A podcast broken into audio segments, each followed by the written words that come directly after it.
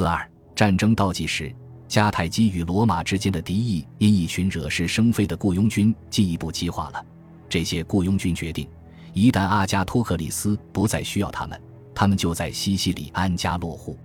马迈尔提尼斯人，又称马迈尔斯的追随者，原本来自卡帕尼亚，但遭遣散后，他们屠戮了西西里城市墨西拿的公民，并将他们的妻子和财产据为己有。从而以这种方式将这座城市变成了他们的新家。然而，到了公元前三世纪六十年代中期，他们遭到来自叙拉古的持续不断的压力。后者正在精明强干的亲民新君希洛的统治下再度崛起。公元前二百六十五年，由于他们即将陷入严重的危机之中，马迈尔提尼斯人做了两手准备，同时向迦太基和罗马求援。这一积极的外交动作收到了预期的效果，岛上的迦太基指挥官迫不及待地接受了这一请求，并派出一支小型部队前往墨西拿驻守。对迦太基人怀有敌意的后世的希腊和罗马文献皆谬称这一举动仅仅是迦太基人旨在控制西西里的新计划的第一步而已，之后他们就会图谋染指意大利。然而，真正吸引迦太基人的。最可能是墨西拿能在被认为是叙拉古人传统势力范围的地区为他们提供一处基地。事实上，这一事件只是频繁发生于该岛迦太基与叙拉古领地之间的又一起西西里人的倒戈事件而已。然而，罗马元老院却就他们是否应该回应马迈尔提尼斯人的请求这个议题展开了激烈争论。如果他们给予帮助，那么。这几乎无疑将引发与叙拉古的某种形式的外交冲突，正如我们今后所看到的那样，这正是某些元老极为期盼的。在一份明显为事后诸葛亮式的记载中，希腊史学家波利比乌斯描述了反对方在争论期间提出的观点。按照他的说法，渴望着寻求赢取军功之机的罗马执政官们主张出兵相助。然而，其他元老提醒他们的同僚。这些夺占了墨西拿的马迈尔提尼斯人的本性是丑恶的，而在罗马人对企图占据利基翁的坎帕尼亚人予以严惩之后，伪善的罪名将理所当然地落在他们的头上。由于在元老院僵持不下，执政官们求助于公民大会，后者在会带回来战利品的允诺下，轻而易举地就被说服了。决议于是做出了，一支军队将被派去支援马迈尔提尼斯人。执政官阿比乌斯克劳迪乌斯考德克斯为指挥官。显而易见的是，罗马人的军队组建及运输筹备工作是在他们位于大希腊地区的新盟友中展开的。迦太基人派出的一支海军分舰队阻挡了任何想从利基翁附近渡过墨西拿海峡的企图。但是，阿比乌斯克劳迪乌斯并未冒险与实力强得多的迦太基海军交手。而是秘密派遣他手下的保民官盖乌斯克劳迪乌斯，利用一艘小船渡海前去说服马迈尔提尼斯人驱逐该城的迦太基守军。在盖乌斯克劳迪乌斯第二次拜访墨西拿时，他收到了来自马迈尔提尼斯人的热情保证。随后，他打算与数艘船一道横渡墨西拿海峡。然而，天气情况及迦太基人发动的一场进攻，迫使罗马人退回了利基翁。墨西拿的迦太基驻军指挥官汉诺摆出一副和解的姿态，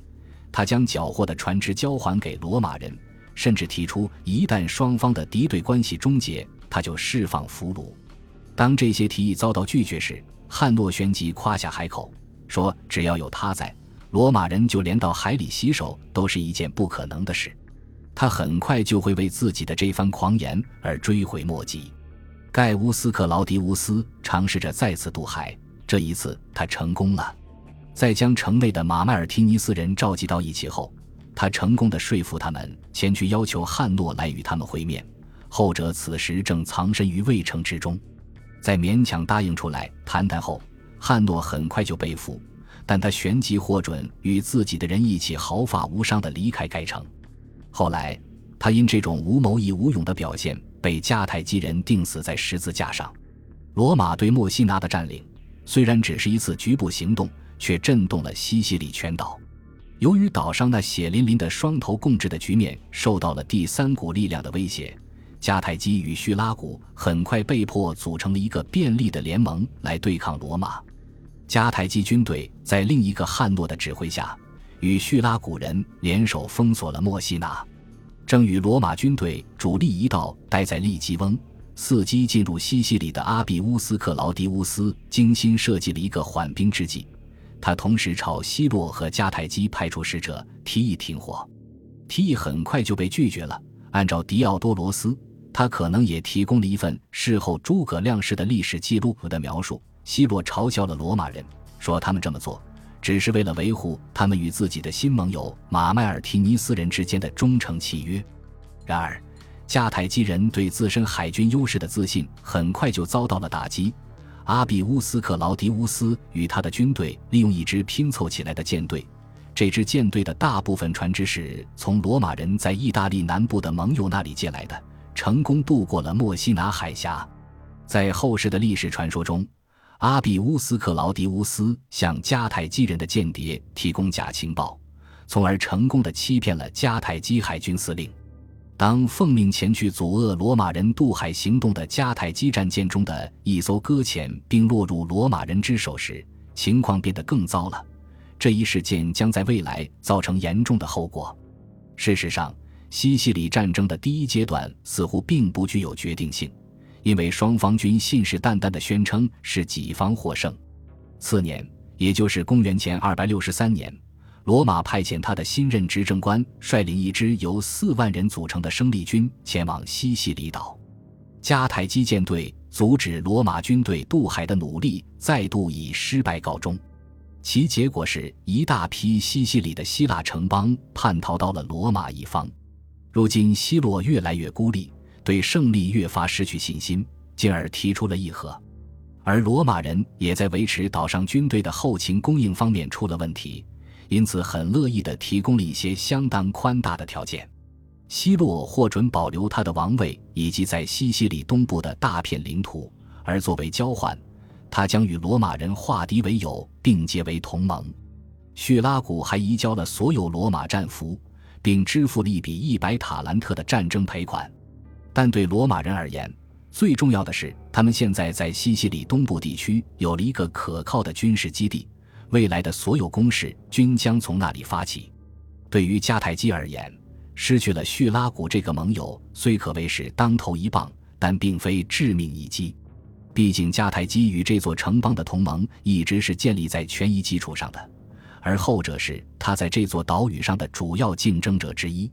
事实上。公元两世纪的历史学家、罗马前执政官卡西乌斯·迪奥对这两个政权之间爆发战争的潜在因素有着最为深刻的理解。实际上，强盛已久的迦太基人和如今崛起的越来越快的罗马人，彼此间一直都在互相防备。他们之间之所以爆发战争，部分原因在于贪心不足蛇吞象的心理，这与大多数人类的本能倒是相一致。当他们处于事业顶峰时，这种心态最为活跃，亦有部分恐惧心理在起作用。双方均认为，要保住自己的东西，可靠的手段就是占有他人之所有。这两个不受约束的民族强大而自负，而相互间的距离仅有一步之遥，可谓是近在咫尺。倘若再无其他因素的话，对于他们而言，既要取得对众一族的统治权。又要在毫无意义的情况下维持彼此间的互不干涉局面，是一件难于登天的事。如果不是不可能的话，然而导致他们之间的休战协议被撕毁，将他们拖入战争泥潭之中的，却是一件自然发生的意外事件。双方很可能均无大动干戈的政治意愿，但他们同样没有终止会发展成全面冲突的趋势的意愿。尽管迦太基多半并非罗马人当前的目标，但很难从罗马人站在马迈尔提尼斯人一方进行干涉的行为中，品读出罗马没有越来越多地卷入西西里事务以外事情的想法。当下罗马的野心最有可能瞄准的是叙拉古，而非北非。对叙拉古的征服可能被视为罗马在意大利南部的军事政策的延续，而获得正当性。事实上。这一时期，罗马人越来越肯定征服战争所带来的物质利益，正如他们越来越肯定赢取军功与跻身高位之间的联系一样。这两种动机作用在一起，形成了一个不祥的组合，并且罗马人对迦太基人会进行激烈抵抗的恐惧，也因迦太基人对自己取得的军事成就的骄傲自满，与迦太基海军阻击从墨西拿海峡出发的罗马人时的败绩而有所减弱。罗马人那侵略成性与贪得无厌的本能，早已为他们对意大利的征服所证明。然而，罗马在以侵略手段扩张自身领土的同时，它与更大的邻国之间的距离也在缩短，这让后者感到越来越害怕。迦太基可能介入意大利南部事务是一个非常现实的问题，因为罗马在不久前与皮洛士开战的经历就为这种可能性提供了实证。然而，对迦太基人而言，他们更关心的可能是保卫自己在西西里的领土。对进攻意大利南部倒没什么兴趣，他们最初的活动范围因迫切希望控制获利丰厚的蒂勒尼安及爱奥尼亚的贸易航线而扩大了。然而，在西西里待了一百五十年后，迦太基人如今坚定地认为，迦太基化的西西里地区是属于他们的领土。利利贝乌姆、帕诺尔莫斯和索拉斯就像卡本半岛的农场或萨赫勒的橄榄园一样。是迦太基人的财产。当战争爆发时，新迦太基的历史学家腓利努斯指责道：“罗马人是签署于公元前348年之后某个时间点的协议的破坏者。”他的根据是这份协议明确无误地规定罗马人不得干涉西西里事务，但宣称自己研读过所有这类协议的波利比乌斯愤怒地否认有这么一份协议的存在，无论该协议存在与否。腓里努斯的观点表明，罗马人对西西里局势的介入，为迦太基人提供了开战的合法借口。因此，尽管无论是罗马一方还是迦太基一方最初均未向对方发起进攻，但各自的战略目标——意大利扩张与保卫西西里，已预示着和平局面将难以为继。